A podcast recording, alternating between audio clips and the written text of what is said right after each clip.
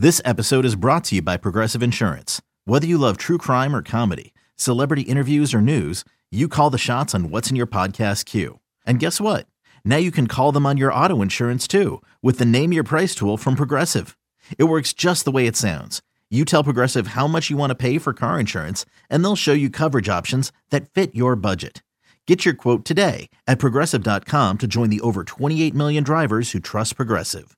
Progressive Casualty Insurance Company and Affiliates. Price and coverage match limited by state law. Sports Talk 790 Astroline. Brought to you by Pluckers Wing Bar. If you don't like their wings, they'll give you the bird. Astroline. The official off-season show of Astros baseball. This is where we talk about your Astros. Join the show. Post your questions and comments on social media. Just be sure to hashtag Astroline. Go, go Astros! Sports Talk 790 Astroline starts now. now. And welcome to Astroline presented by Pluckers Wing Bar. So glad you could join us. Robert Ford joined by Steve Sparks. Good to good to see you at least virtually, Steve, and and and so glad we could we could get to do this show together because I mean we never really get to, to work together during the year. I forgot what your voice sounded like, except for in my sleep. You know, we saw each other at a holiday party uh, last week, so it's always great to catch up. And I know you've you've been traveling a little bit uh, since the season ended. Uh, last time we saw each other before that holiday party, we were uh, on one of the vehicles in a parade that uh, we'll we'll both never forget. I mean, two million fans supposedly, and I don't doubt the numbers, but two million people.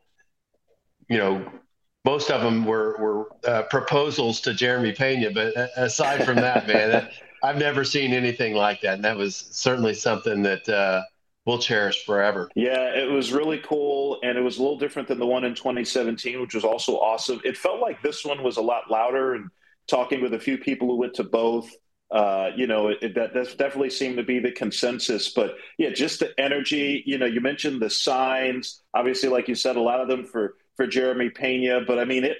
I mean, I, I, I, it's not unlike anything that I've ever experienced for sure. Hey, how about the way the the off season started? And I know you guys have spoken about Jose Abreu, but what a what a get! Somebody who can just plug right in the middle of this lineup and, and, clean it up, man. This is one of the toughest hitters that we've seen in our last seven or eight years, certainly. And, and somebody to add to a very tough, stingy lineup for the Astros. They they're going to love having him, from what everybody says, too. Yeah, it sounds like he's a great guy. Just talking with people who know him from the White Sox, uh, just a, a, really good presence. Um, and someone who has been a, a run producer pretty much since he got to the United States after defecting from Cuba. I'll never forget. So the Astros just missed out on signing Jose Abreu when he defected from Cuba. The White Sox beat him out, but not by a whole lot. But I remember when Jose Abreu defected, the first time I ever heard about him, Eduardo Perez was a coach for the Astros at the time, and and and, uh, and Eduardo Perez, you know, of Cuban descent, was very familiar with a lot of the guys who were defecting, particularly at that time. And I remember he said something to me about Jose Abreu about him defecting, and he said, "Yeah, he's." He said something to me like, "Yeah, he's pretty good." And I said, I said something to him like, "Really? How you know how good do you think you can be?" And I'll never forget this. Eduardo Perez said to me, "It would be like taking Albert Pujols and plugging him into the middle of your lineup. That would be Jose Abreu." And I remember thinking, "Wow, that's that's saying something." And then he wins Rookie of the Year. Um, and I mean, that's and, and you know, and he's been he's been a run producer. I mean, he's been that sort of impact bat pretty much from from the beginning. So really looking forward to seeing him uh, playing at Minute Maid Park and and getting a chance to play half his games in Houston. But I don't think the Astros are done either. You know, it, I, I, was it was great to see that Montero got signed back, so the bullpen is, fully back together, which is awesome. Best bullpen in baseball last year. But I, I still think there's going to be a couple of moves, whether or not they're big and splashy or not. I'm not really sure, but uh, it certainly seems like they're putting their toe in, in the water on, on a few different people from just what we see rumors just like all the fans out there. And a lot of them for me seem pretty exciting, especially when you consider maybe getting another left-handed bat in the lineup. Certainly, and I think uh, you know that was something that was really glaring once Michael Brantley got hurt last year. Right, uh, not having more of that balance in the lineup, and and Brantley just fit so well in that two two spot, and then it was just Tucker and Alvarez, both very good, obviously, but uh, it certainly affected the lineup balance uh, without that left-handed bat. And you know, it also sounds like you know the Astros may be looking for another catcher to complement Martin Maldonado. There are reports that the Astros are interested in Willson Contreras before he signed uh, as a free agent with St. Louis. Uh, so yeah, it sounds like maybe a left-handed bat, uh, maybe another catcher. Uh, th- those could be the things that the Astros are are looking at. But I agree with you about Montero and the bullpen. I mean, I, I, don't I don't think you can expect them to duplicate the amazing year they had last year, but I think they should still be pretty good. One thing I'm interested to see now Verlander is gone, and, and I'm assuming that Hunter Brown will go in the rotation. Are they going to stick with the six man rotation? Because I think that was one of the keys to them being so good and so healthy throughout the season, not only the starters, but the relievers too. Oh, I agree, and I think it was a big key for Verlander winning the Cy Young. I think he only made four starts yeah. last season on on regular four days rest. I think it kept him healthier. I think it kept the entire rotation healthier. Uh, I, I, am curious to see how that plays out. I, I, wonder if it's also a situation too where maybe the Astros feel a little bit more comfortable with a five man this year than they were would last year because obviously you don't have Verlander as a factor on the ball club anymore, but also you know, these young guys, Christian Javier, Luis Garcia, they've been through a full season now being in a rotation. So maybe they're in a better position to adjust to to pitching every fourth day as opposed to every fifth day. But I mean, again, it's a nice problem to have, right? When these are the things that you're talking about, right? Uh, you know, before the new year starts. Uh, I think whatever direction the Astros go, they'll be in pretty good shape, and I'm really excited to see what Hunter Brown can do with with a greater opportunity at the big league level. And last thing for me, as far as what to look for going into next year, I'm a little bit antsy about how they're going to handle some of these pitchers. And the Astros have a lot of pitchers that are going to pitch in the World Baseball Classic. And we know how those guys, you know, from adrenaline and pride and, and everything else, how they ramp up a lot earlier. With the Astros playing so deep into the postseason year after year, they're not recovering as much as usual. I'm just wondering if that's going to play into maybe some of these guys barely pitching in spring training at all, and then probably holding their hands maybe in the month of April too, just to kind of give them a chance to get a breather at, even after the WBC. Yeah, I think that's a good point. I mean, it affects the World Baseball Classic affects everybody, but I think it affects the pitchers more. I mean, obviously Jose Altuve is going to be playing for Venezuela, Kyle Tucker, part of Team USA, among others. Martin Maldonado is going to be playing for Puerto Rico, but yeah, Christian Javier, Luis Garcia participating in the World Baseball Classic. Yeah, that is going to be curious how that how that how that is handled. Um, I mean, I know that teams are going to, you know, you, you're going to have situations where teams are going to tell the big league clubs are going to tell, you know, Venezuela or Dominican Republic, hey, this is how we want our pitchers handled. I do like the fact that Omar Lopez is going to be managing Venezuela. So I think that that'll help in terms of workload for specifically Jose Altuve and Luis Garcia uh, in situations like that. So um, you know, I do like that that that factor as well. Um, but yeah, it's it's definitely something, and it's not something we've had to deal with for a few years now between the pandemic and the lockout. The World Baseball Classic. I'm also excited to see you know Jose Altuve and guys like that get a chance to play for their country. Of course, you know it, it's a great tournament. Just the time of the year, you wonder a little bit, especially with a team like the Astros that played so many postseason games less time to recover. We'll see. Uh, and you can tell a guy to take it easy, but it's really hard to do. It certainly is. It certainly is when you're you're playing with your you got your country's name across your chest, yep. and you're representing you know you're representing that flag.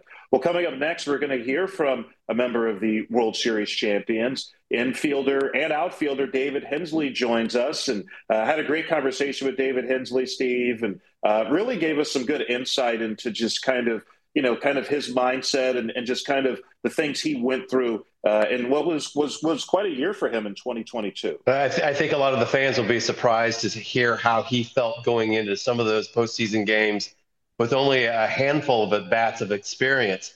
Dusty Baker put a lot on his plate, but he had a feeling that he could handle it, and man, did he ever. Certainly did. And we're going to hear from David Hensley coming up in a little bit as Astroline, presented by Pluckers Wing Bar, continues. Hit this holiday season out of the park and give the gift of your world champion, Houston Astros. Head to astros.com slash gift guide to find all kinds of amazing offerings, including World Series champions gear like the players wear, Astros Buddies Club memberships, World Champion bricks, ballpark tours, and much more. Spread the holiday cheer into the new year and make it special for the entire family with ticket packages to see your world champion Houston Astros during the 2023 season. Head to astros.com slash gift guide today. Spring training is back in the Palm Beaches this spring. Experience Astros baseball, plus the best beaches, dining, and entertainment after the game. There's nothing better than Astros spring ball in sunny Florida. For tickets and more, visit astros.com slash spring to book your trip. Plan your visit now to the spring training home of the Houston Astros, the Palm Beaches. Spring training tickets are on sale right now. Enjoy the Palm Beaches and see your Astros in sunny Florida as they gear up for the 2023 season. Visit astros.com slash spring to learn more. Very excited to announce Michael Brantley's back with us. 2023 will be year number five. So we're really excited about that. Mike, again, thanks for joining us. And I see uh, Chandler Rome and Mark Berman. You guys go first. Hey, Michael. How are you? Uh, how are you feeling? I'm feeling great.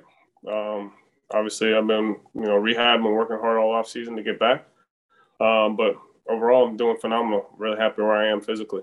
What are you doing baseball activity wise right now? Are you able to hit and kind of how? Where do you feel like you'll be when spring training starts?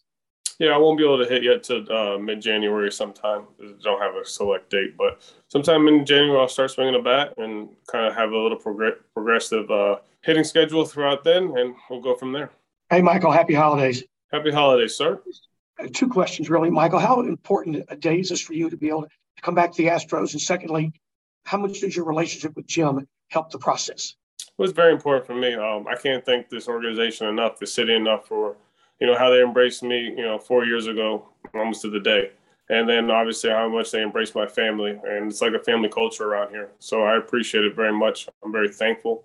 Um, but you know my teammates i love them uh, i love this organization. I'm glad to be a part of this organization.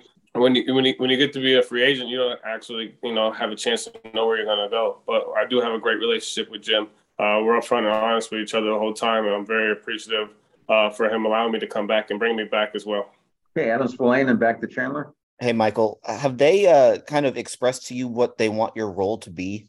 No, we haven't really got that far into detail yet. Uh, I, I, talked to my coaching staff. I talked to Dusty a, uh, a couple days ago as well. Um, but I'm sure it'd be pretty similar to what I've, I've done in the past. And uh, I just look forward to being out there with my teammates, contributing, and, uh, and just enjoying the atmosphere that you know my teammates bring each and every day. Uh, they get the best out of me, and I try to get the best out of them. So I have a, a phenomenal team and it's going to be a fun season again this year. Michael, you had the same surgery in 2016. Can you kind of compare where you are at, at this point, at this time out of the surgery, surgeries to where you were last time, and kind of how you feel in comparison? I can't. I mean, it's too long ago, uh, to be honest with you. Uh, uh, we're looking, you know, almost six years ago. So, but at the same time, I just know how I feel right now. Uh, I'm excited. Um, antsy to start swinging the bat and get back out there with my teammates. So I'm really happy where I am physically. Hey, Mark Berman. Michael, was it your intent with hopes when you went into free agency that you end up right back here? Yeah, 100%. Um, when you have the family atmosphere like we do, and you have such great teammates uh, and organization, like I said before, that, you know, brought me in with open arms and made me feel comfortable right away, I'm very appreciative of it. So anytime I had that opportunity, uh, you know, working through this process, you know, I always got excited. You know, anytime that, you know, there was a chance that I knew I could come back and be a Houston Astro again. Okay, back to Chandler. Michael Dusty has said this winter that that they want to get Yordan out in left field, uh, maybe a little bit more than we've seen normally. Uh, I know in the past DHing hasn't been your favorite thing, but would you be more amenable to DHing a little bit more uh, if they do want to get Yordan out in left field a little bit more?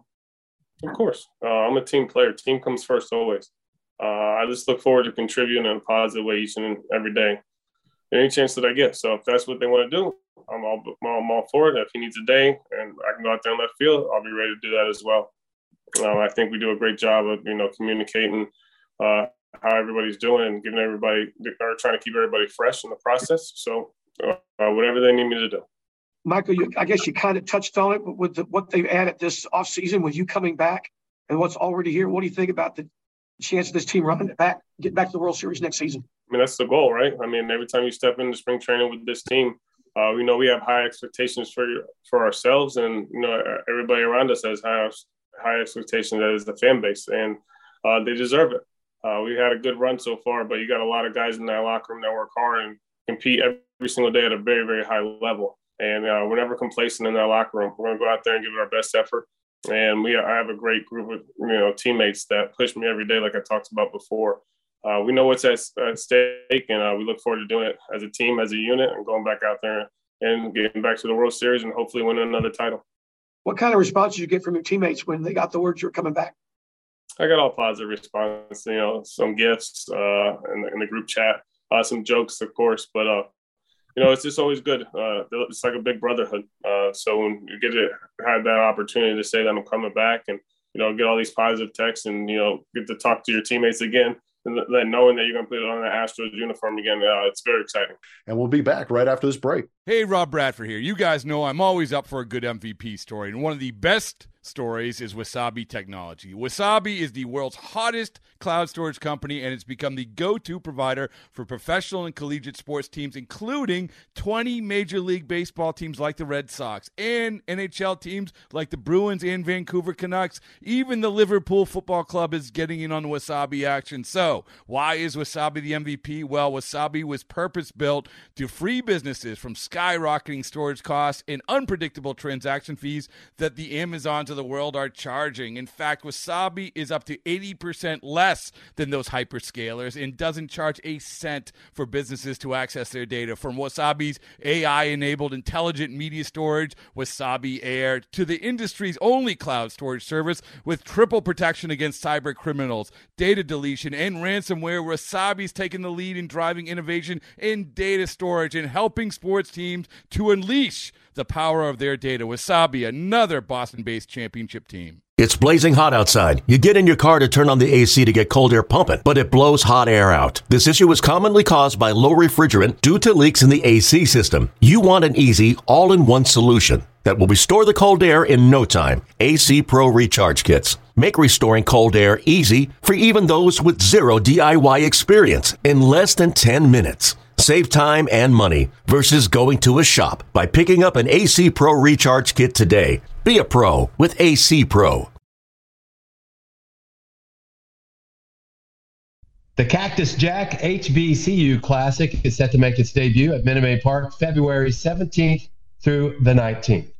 Learn more about the Classic and find your tickets for the inaugural tournament today at astros.com slash HBCU Classic. And welcome back to Astroline Rewind is brought to you by Pluckers Wing Bar. One of my highlights this season, Robert, for me anyway, and not many people talk about how crazy that was in Arlington when the when the Astros had not one but two immaculate innings in one game. Certainly something that's never been done. And then as we kept digging further and further, Robert, it just got crazier and crazier the way we looked at those two innings. Yeah, I mean, I, I, remember that. I remember that game really well. It was a day game in Arlington, and Luis Garcia started, and you know, I mean, and he was just rolling. Yeah, second inning, you know, the immaculate inning against Nathaniel Lowe, Ezekiel Duran, and, and Brad Miller. And I mean, that was cool. Six to one, Astros lead the Rangers, bottom of the second. A bunt laid down by Nathaniel Lowe to start the inning, but it's foul up the third base side for strike one. So the Rangers doing what they can just to get some traffic. But Lowe walking back to home plate down a strike. Here's the 0 1. And that's hit foul over the screen, nothing in two. Here's the 0 2. Swing and a miss. Got him on the cutter. And that's the first strikeout for Luis Garcia. One out in the home second. And now it's Ezekiel Duran's turn, the right handed hitting second baseman. Duran hitting 325 in 10 games, 341 on base percentage, two homers, five RBIs. First pitch and the breaking ball's a strike on the outside corner. Second base, the uh, position Duran is more accustomed to. He's been playing third mostly since coming up to the Rangers because that's where their need is, but mostly a second baseman and shortstop in the minors. 0 1. Did he go around on the pitch down and away? He sure did, says Marvin Hudson at first. And it's quickly 0 2 on Duran. Well, he will chase that slider. Yeah, we've seen that this series for sure. 0 2. Swing and a foul tip into the glove of Maldonado. It was another slider. And that's back to back strikeouts for Luis Garcia, two away. What we've seen from Duran, he doesn't recognize that pitch very well. And I think Luis Garcia might be his nightmare. That's his best pitch, and he throws a million of them. So two out and nobody on for third baseman Brad Miller. DH the first two games. Three infielders in a triangle right side. First pitch. And that's lined foul and out of play off to the left, strike one. The 0 1. Bounce foul behind home. A portion of the barrel flies off as Miller will go to the dugout to get a new bat. Six to one Astros, bottom of the second. Garcia with the 0-2. Did he go around? He sure did. Couldn't hold up on the cutter down and in. And Luis Garcia strikes out the side. It was part of what was a really good outing for Luis Garcia. It's like, okay, he's got an immaculate inning. And then uh, in the seventh inning, Phil Maton comes in and who, who's due up? Nathaniel Lowe, Ezekiel Duran, Brad Miller, and then Phil Maton throws an immaculate inning. Not only two immaculate innings in the same game by the Astros, but against the same hitters. That's that. I mean, you know, you talk about probabilities and one in a million. I mean, this has to be like one in a billion. Right. And we almost lost the, the, the, fact that it was the same three guys. Remember that? That's I do. But we didn't really realize it was those same three guys until we were kind of just looking how it matched up in our scorebooks. Welcome back to Arlington. We're at Globe Life Field. That was Robert Ford on the fiddles. Astros lead seven to two. Phil Maton, the new pitcher now. First pitch to Lowe, the first baseman, is swung on and missed. Maton out of the stretch, set right at the belt. Here's the pitch, and he got it by him again. That one up and into Lowe, and it's nothing in two. They've won seven out of ten coming into this one against Texas this year. Maton gets him upstairs. Strike three. Another heater up and in to Lowe, and he couldn't lay off of it. And there's one away. So one out now for Duran, Ezekiel Duran. Pitch is a strike. There's one out, nobody on. The Astros up seven to two. The pitch is fouled away. No balls and two strikes. Maton's just pumping strikes. 0-2 is strike three called. Got that one to the outside corner. Duran goes down on strikes, and there's two away. Six pitches from Phil Maton, all of them strikes, and all of them fastballs. Hasn't thrown a breaking ball yet. That's immaculate. Here's Brad Miller. He's 0 for 2. Three infielders on the right. Swing and a miss. Has there ever been two? In one game? In one game? I, I'm not aware of any. So Luis Garcia did it in the second, and it was in the same pocket – of this batting order. Exact same. That's right. Full disclosure, some of the fans out there, we've done spring training games. We've had really close instances where somebody's almost had an immaculate inning where we're kind of caught up in our conversation sometimes and we don't realize what's going on. So to have somebody tap us on the shoulder and just go, hey, man, this is going to be crazy if this happens again. And we saw it. I think we were five or six pitches into that inning, the second one when Maton did it. Here's the 0 1 to Miller. The pitch is swung on and missed. One strike away from another immaculate inning. There's been 107 immaculate innings in Major League history. And the Astros right here have a chance to get two in one game. Maton's pitch. Got him upstairs. Strike three. Double your pleasure. Immaculate for everybody. Luis Garcia did it in the second, and Maton does it in the seventh to Lowe, Duran, and Miller, the same three hitters. At Globe Life Field in Arlington, the Astros lead it 7 to 2. Uh, and, and, to see that big smile of Maton, who's somebody who's so stoic, was icing on the cake. But that was one of the low key biggest regular season moments I think we've really encountered. For sure. And also, too, I think about our first year doing this together in 2013.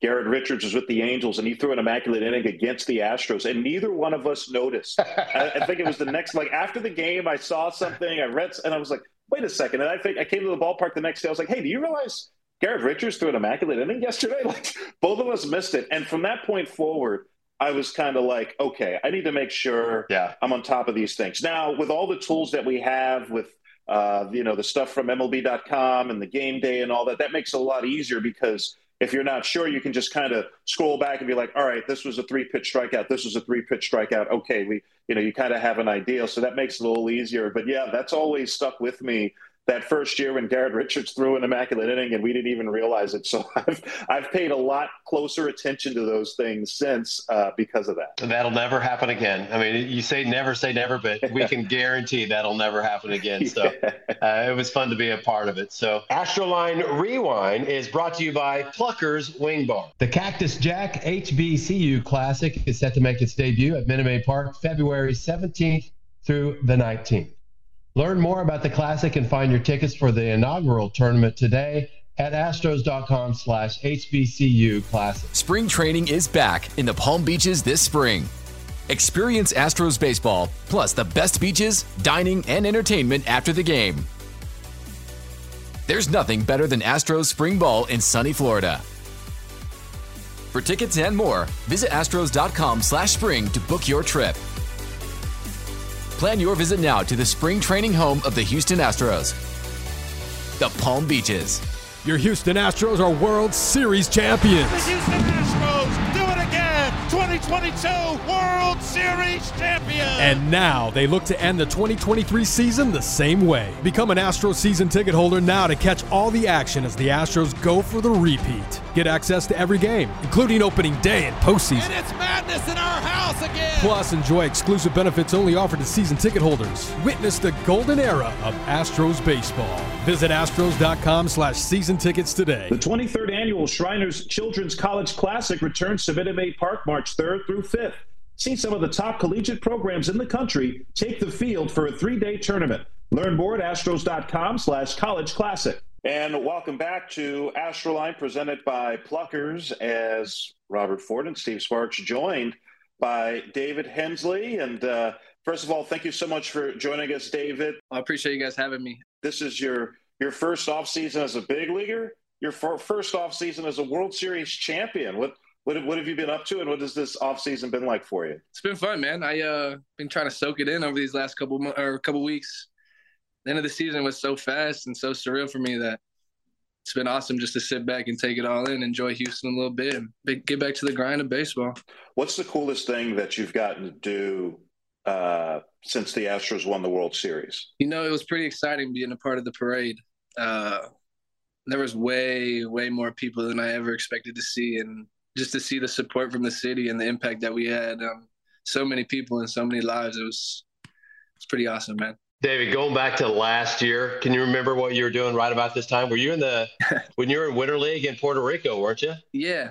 Uh, just about to finish up down there. I spent a couple weeks down there, continuing to play after the season, trying to get some more at bats, stay in the groove of things, and grinding away. And what were you thinking? I mean, at that time of your career, and you're starting to sniff AAA and doing some things and getting closer and closer. But I mean, how far could you allow your mind to go to to realize what you were able to do this year? You know, I didn't have any uh I didn't have any huge ideas of what this year was going to be like. I knew I was set up to start playing in AAA this year. Never knew that it was guaranteed off the jump, and so my expectations were to wherever I started, just to play as well as I could, and hopefully last the whole season, which I have done uh, at every level. It's been a one year a jump every level to start off in AAA this year and ultimately have success to the point of getting up to the big leagues is more than I ever envisioned, to be honest. And I'm just happy that it happened. Yeah, so you got to the big leagues. August was when your contract was selected, but you didn't play in your first big league game until August 27th. So you were up for a week um, before you, you got into a game. What was that week like for you? Were you were you antsy? Were you were you calm? What what what what were your emotions and what were your feelings going through that that first week in the big leagues before you played a game? Uh, I wouldn't call it antsy, but then again, I wouldn't call it calm. Mm-hmm. Obviously, it was exciting for me. I mean, that's a dream come true to get that phone call, not expecting it on a Saturday morning, uh, get flown out that same day all the way to Atlanta, and then to ultimately sit there on the bench for the next week. It was kind of uh, kind of hard to process. You know, I uh, I didn't know exactly where I fit in on the team. I didn't know my role, and so it took me a little while to understand that there's a way that these guys are going about it, and I needed to find a way to ultimately end up finding a way to get into the lineup. And took advantage of my opportunities, man, and it turned out to be pretty uh pretty exciting for me for the rest of the year. I uh I had a good time for sure. That first week were and the, the really the, the first you know couple of weeks or so you were in the big leagues was was there anyone in particular uh, that you you kind of you kind of took after or where you know because I've heard from from rookies when they first get to the big leagues they're like all right I'm just going to watch what that guy does and do whatever he does so that way I'm always where I'm supposed to be was there anybody like that for you I mean all the guys are awesome the clubhouse environment that I walked into was very professional and very uh there was a high standard that you could tell was there when you walked in and uh, it didn't take me long to understand that there's a way that these guys go about things and they'll pretty much follow suit. Everybody led by example. We got guys like Verlander, Altuve, Bregman, big name guys, and everybody's looking at each other the same in there. And when I walked in, that made it real comfortable for me to be able to be myself and ultimately figure out my own routine of how I needed to go about things. Um, the guys in the the batting cage, Troy and Jason, are they were also very helpful for me. Joe Espada, gave me opportunities to start working early. And ultimately, all the guys, Dusty, let me know that it was time for me to be there. And I felt good about it. And so I was comfortable being there and tried to get better each and every day, learn from these guys and how they go about it, and ultimately figure out how I needed to go about it. David, you mentioned and Dusty. And while the lockout was going on, you guys uh, were down in the minor leagues and you were playing the inter squad games and all that stuff. And there was certain eyes on you at the time. And I was down there, so I was sitting next to Dusty and Gary Pettis and Jeff Bagwell. Yeah. Uh, you mentioned Joe Espada, a lot of these guys, and I'm sure you have an idea about it, but they came a- away from those games really impressed with you in particular about the way you were kind of going about your business, the way you uh, used uh, the whole field and all that. Were you aware at that time that those guys are around that you had a chance to make an impression on them? I actually uh, ran into Dusty one time during spring training. That was the first time I'd ever met him. Uh, was riding around his golf cart and he kind of just gave me a look and let me know that he was kind of watching what I was doing. Yeah. From that moment forward, I was like, okay, maybe this is something that could actually happen. You know, uh, these guys are taking notice and taking interest. And then mm-hmm. ultimately, when I got called up to Major League Spring Training, that was that was surreal for me, right? So I I came in. That was the first time I got to meet all the guys in the locker room and went out and had some success in the major league games uh, early. Got some at bats and got some knocks and yep. got to got to make my presence known in front of these guys. And when I when I left spring training, I talked to Dusty and I talked to James, uh, and they let me know that they were impressed with what I was doing and ultimately if I kept things going the way that I was, that I was going to have a good opportunity to make it up there this year. And so going into AAA that year, that season starting with that, I mean, there's no better feeling for myself knowing that if I just play my game and do well, that these guys are watching. Took the pressure off a little bit. Didn't have to stress so much that kind of unknown feeling that you have going through the minor leagues where mm-hmm. you don't really know where you stand or how they think about you, but to know that they were they were watching and then they had an idea of what I could do on the baseball field. It made it really comfortable for me to play this year. Uh, gave me an opportunity to go out there and just do what I do, and ultimately ended up having a good year, and it worked out. And we'll be back right after this break. Okay, picture this: it's Friday afternoon when a thought hits you. I can spend another weekend doing the same old whatever, or I can hop into my all-new Hyundai Santa Fe and hit the road. With available HTRAC all-wheel drive and three-row seating, my whole family can head deep into the wild. Conquer the weekend in the all-new Hyundai Santa Fe.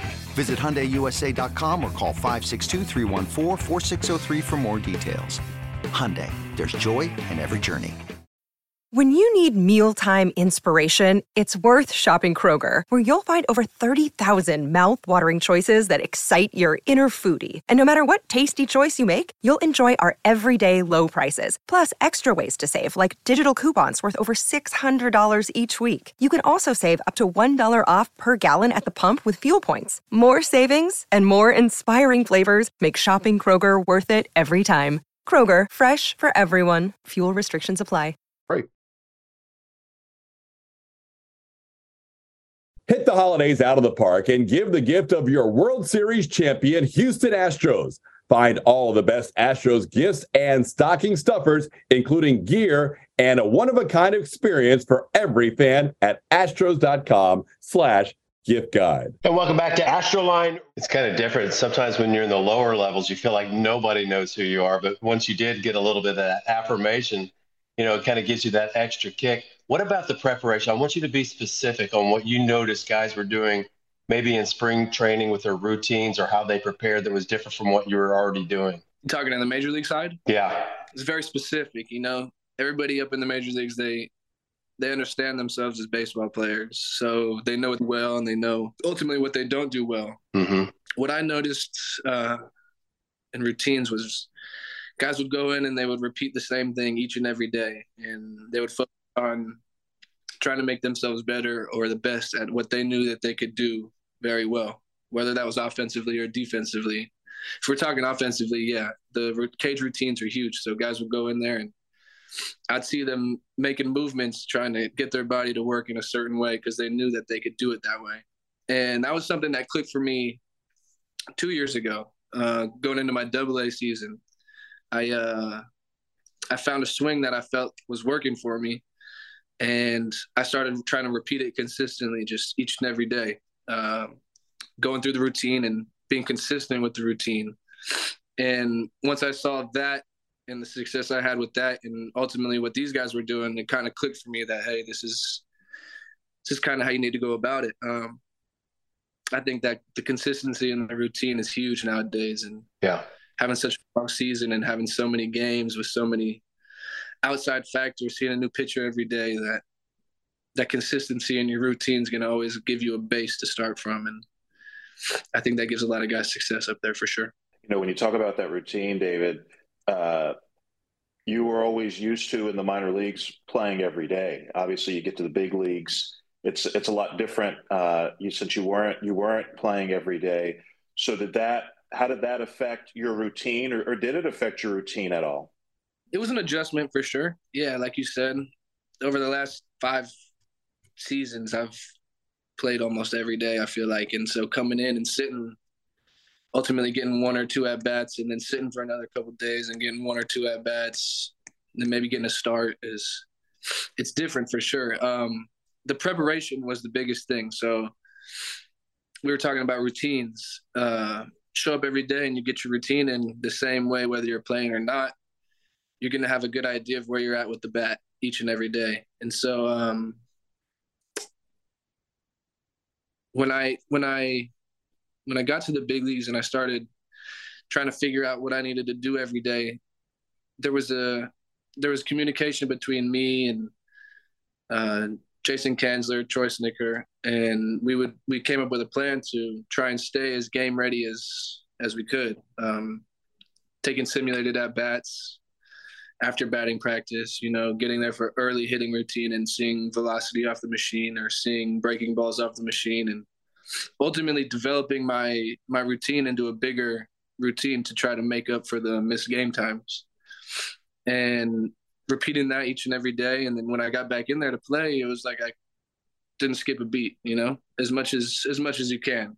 I mean seeing being in the game and playing against live pitching is a whole lot different than practicing off a machine. But if you can get as close as possible and start trying to repeat and get repetitions on higher higher intense stuff then ultimately I felt like it was giving me a good opportunity to compete when we were uh, when we were in there in the box in the game. You know, you you talk about that routine and the importance of having that routine, uh, even though you weren't playing every day. I mean, I think back to the postseason. Yeah, you know, you got into a couple of games in the division series. You had the the hit by pitch, which helped lead to Yordan Alvarez's walk off home run in Game One of the division series against Seattle, and uh, you wound up pinch hitting in the second game of that division series, but then you didn't play in the ALCS.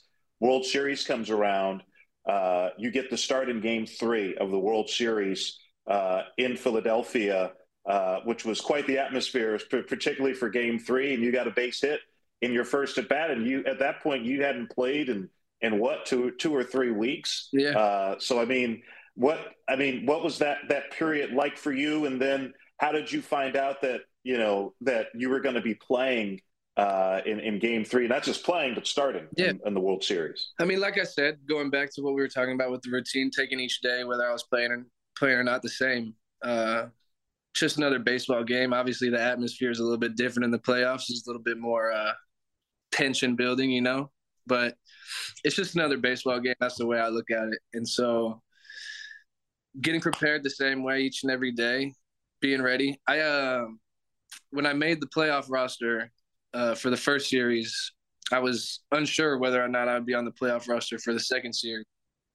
And so we didn't find out until the day of um, for the CS. And so when I was on that roster, I I had a conversation with Dusty, and he called me in and he let me know uh, he wants me there. He wants me to be prepared to hit anytime that I'm going to be. I needed to read. He told me I needed to read the game. He wanted me to read the game and start understanding when and where I saw opportunities that maybe I would possibly get an opportunity to bet.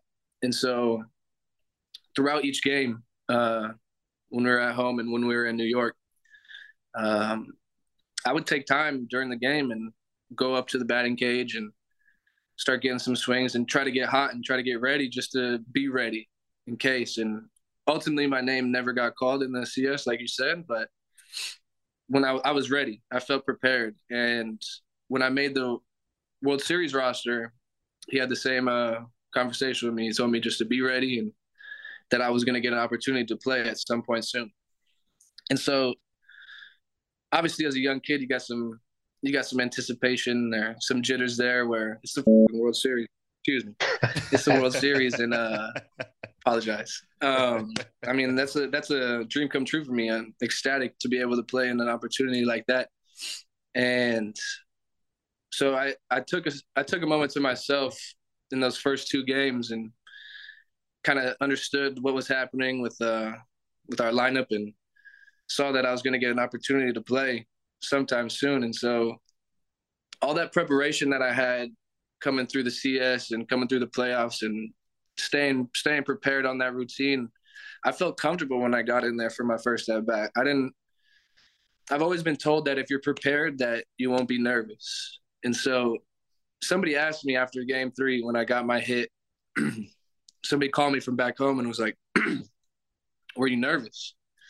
And I honestly told them no, I wasn't nervous. I uh, I felt prepared, and I think that understanding of knowing that I fit in and knowing that I could do it, uh, knowing that it was just another game, like I said, um, ultimately gave me the opportunity to be comfortable in that bet, get a knock, and try to do what I could to help the team win. And found a couple more at bats throughout the series, and ultimately ended up winning the World Series. Glad to be a part of it. Yeah, that, that's amazing, David, to, to feel to feel as calm as you did in those situations. And I don't even know if my next question is going to register with you because I've been asked, you know, which series uh, did it seem like the visiting crowd was the most rowdy, whether it be Seattle, New York, or Philadelphia? In my eyes, it may have been Seattle.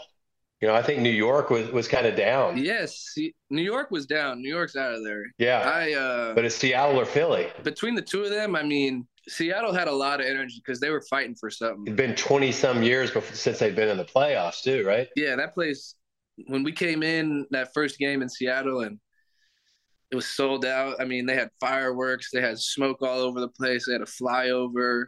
It, it was so loud in there that it was almost like you were shaking. These guys were they were fired up.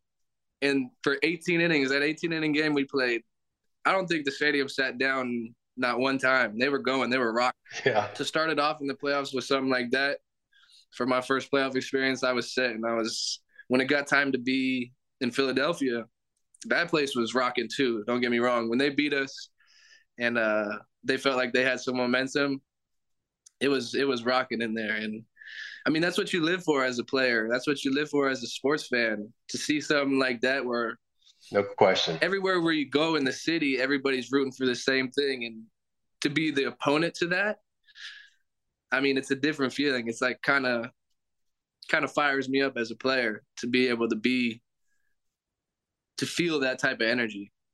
I can't I can't call it between Seattle or Philadelphia, but both of those atmospheres, it was it was definitely exciting to be a part of. It was great. So uh, I know you're tight with Jeremy Pena, and, yeah. and it's well documented, and everybody knows uh, how much he rose to the occasion in the postseason. But uh, you had to be super proud of him. But have you guys had a chance just to kind of just go, man, can you believe we did that? Yeah, I mean, I, I met Jeremy when we were younger. Uh, we played in Quad Cities, uh, Davenport, uh, when we were younger, and I knew I knew Jeremy was special back then. You could just tell. And I got the chance to play with him again in High A in Fayetteville, and when I saw him start to make that jump into who he is today, I could I knew that he was going to be he's going to be a big league shortstop for a long time. Um, missed him over the last couple years. Uh, he was kind of injured, kind of moved up a little bit faster than I did, but I knew when he got the opportunity, he was going to be ready. He can I don't know if you guys remember, but last year he came back for a little stretch, and he went ballistic. Like he put up the best month of numbers I think I've ever seen anybody put up, and that just showed me right there his determination to come back off his injury, come back ready to play, and actually show that he can play. It was incredible, and so yeah, like you said, I'm very very proud of him. He uh he's come a long way and it's been fun to watch to be yep i mean he played shortstop and i played third base for a few seasons and just to be able to have that that relationship with him and see ultimately be the mvp of the world series crazy it's crazy man i'm so happy for him you mentioned when you guys were first together in quad cities how you know you you, you could tell he was special what was it that you saw you know back then uh, in in low A ball that that kind of stood out to you about about Jeremy Pena? I mean, Jeremy's a freak athlete. Uh, if just looking at him, you could tell he's he's a different type of athlete.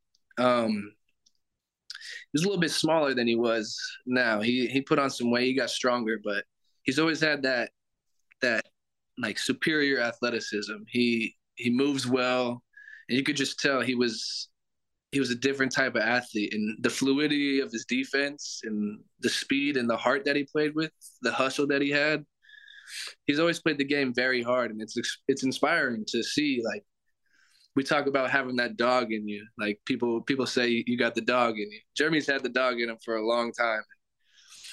It's kind of he's kind of he's kind of given me some incentive about how to go about each day without trying. I, I see the way that he works and i see the way that he goes about being who he is each and every day and it's inspiring to see how how fast he's gravitated into the player that he is now yeah that's that's that's pretty cool and and pretty neat that that you were able to spot it uh, a pretty pretty early on uh, you know you mentioned uh, Jason Kanzler uh, being up at the at the big league level as as one of the the hitting coaches when you got to the big leagues how much did it help to have you know someone like Jason Kanzler, familiar face from the minor leagues, as part of that as part of that transition. In addition to somebody like Jeremy Pena, who you played with, and some other guys you played with. I mean, it it definitely helped for sure. Like I said, the first time I met any of the guys in the big league clubhouse was just this past uh, February, March. Mm-hmm. I only spent um, two weeks with them. Didn't really didn't really have too much time to get to know each other. Um, and then ultimately walking into the clubhouse in August when I got called up, I was I was uh, a little intimidated, you know, walking in.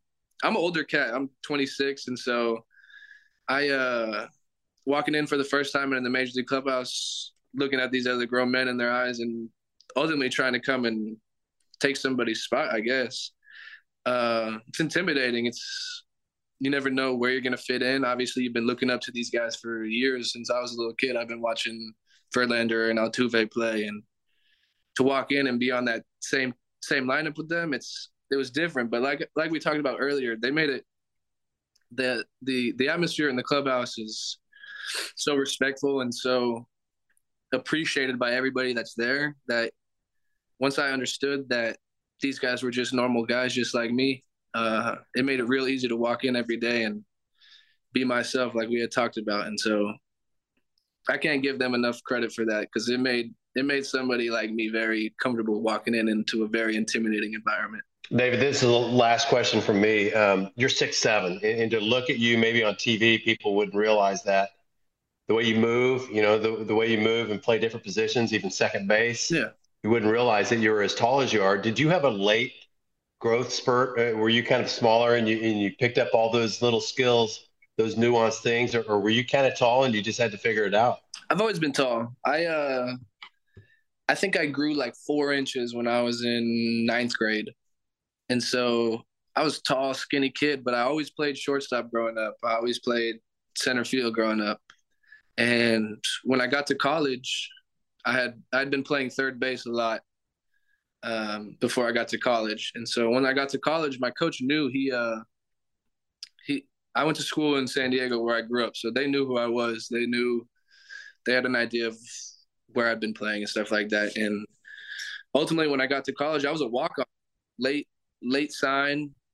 Kind of went through the draft out of high school, had some opportunities, but didn't have a scholarship offer. Ultimately, ended up reaching out to our school in our home city and let them know that I do whatever it takes to come play. And so he was like, "Yeah, you can come walk on. We know you're we know you're good enough to play."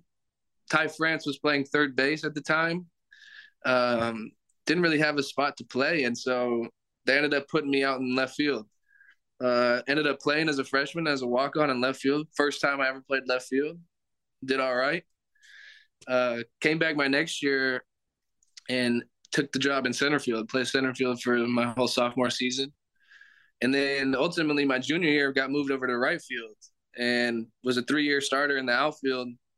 Uh, would bounce in and out from the infield, but never really played too much in the infield because we had older guys that were they're already solidified at their positions there. And I actually came back as a right fielder my junior or my senior year. Didn't get drafted my junior year. Came back as a right fielder my uh, senior year, and two weeks before the season started, uh, a freshman that was playing shortstop um, either got injured or had something happen to where my coach came up to me and he said, "You're going to play shortstop the 56 games this year. I need you to figure it out." And that confidence that he had in me right there made me understand that I could definitely still play the infield at a high level. And so I I ended up playing there. Got drafted by the Astros as a shortstop. Um, came in and played shortstop my first year. Got moved around to third, second. The Astros do a very good job at developing infielders, giving them opportunities to play all four positions. And ultimately, I played all four positions coming up. Um, stuck in the infield, and I've been doing that. They uh, people have told me coming up, some of my coaches in the Astros org have told me to stick to one. They thought that it would be better for me to get an opportunity to play in the big leagues just because of my body style and uh, being so tall and so lanky. You don't really see utility players that are mm-hmm. six six six seven that play second base, like you said. It's out of the ordinary. Right. It made sense to me, but I always I always bit down and I always stuck to being able to play all four positions. I told him I can do that. Like there's no reason I need to limit myself. Do the Astros know that you played all those outfield positions in, in college? I, I think they do. There's an understanding. I uh I try to explain it to them all the time. Let me get some opportunities in the outfield. Yeah. We'll see what happens. I think there's some plans to start getting some opportunities in the outfield coming. We'll Heck see where yeah. that goes. Um yeah, man, just sticking to it and I always knew I could play infield. I've played so much baseball in my life that at so many different positions that it's been it's fun for me to go out there and play different positions because it's always challenging, you know? There's always incentive to try to be better today than I was yesterday. And I think I think playing all four positions in the infield and maybe some outfield, there's some incentive to try to try to get better at each position every single day. And it's been working out for me. So I'm, I'm trying to stick to it. Awesome. Awesome. Certainly has been working out for you. Ever, I wonder whatever happened to Ty France, by the way. That's not a guy, not, not a bad guy to be blocked by in, from playing third base in college, by the way. No, United playoffs this year. That was pretty fun. I haven't talked to him in a few years. We, uh, we talk every now and again, but to actually be on the ball field with him after he's had so much success and go in there and have some success myself and actually get to hang out with him again on the ball field was pretty cool. That is pretty cool. Well, David Hensley, thank you so much for joining us. Uh, continued success. Enjoy uh, what's left of your off season, and we're really looking forward to, to seeing what you can do in, in 2023. I appreciate you guys. Thanks for having me on. Tis the season for spreading good cheer and for celebrating with your favorite Astros fans. Grab your list and check it twice when shopping at the team store in Union Station. Pick up official World Series Astros jerseys, hats, t shirts for both mom and dad. Don't forget grandpa, nieces, nephews, or anyone else on your nice list. Visit astros.com slash team store for store hours and information. Your Houston Astros are World Series champions. The Houston Astros do it again. 2022 World Series champion. And now they look to end the 2023 season the same way. Become an Astros season ticket holder now to catch all the action as the Astros go for the repeat. Get access to every game, including opening day and postseason. And it's madness in our house again. Plus, enjoy exclusive benefits only offered to season ticket holders. Witness the golden era of Astros baseball. Visit astros.com slash season tickets today. Celebrate the spectacular season with a World Champions commemorative brick. Customize your own brick to be placed outside of Minute Maid Park. Leave your legacy at the ballpark today and visit astros.com slash bricks.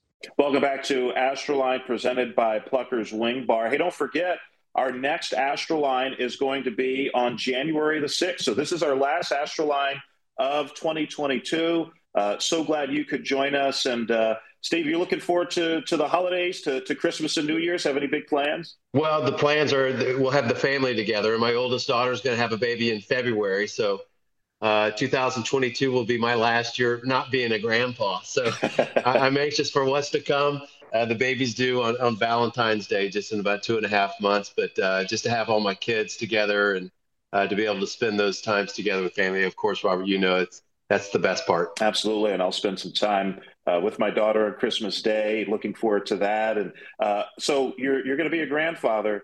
What do you want your grandkids to call you? Well, I've gotten a lot of flack for years, and you know this, and I know you're setting me up, but I've had a lot of flack on the name that I wanted forever, and everybody's pushing back. So I think I'm going to have to change it. So I'm open to suggestions, but I always wanted governor because I always thought of a little girl or a little boy tipping their cap and say, "Good evening, governor."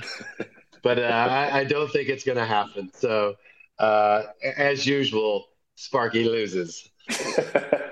I'm sure. I'm sure. I'm sure they'll come up with something. I'm sure they will. Uh, they always do.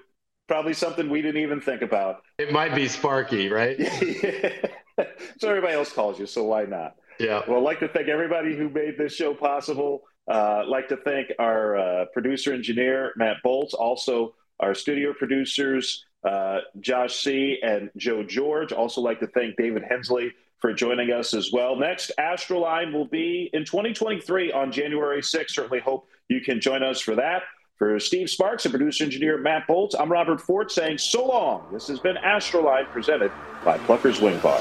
Huddle up. Players, please, huddle up, huddle up. Let's win the World Series You've been listening to Sports Talk 790 Astroline, the official off-season show of Astros baseball. It's time to get soaked.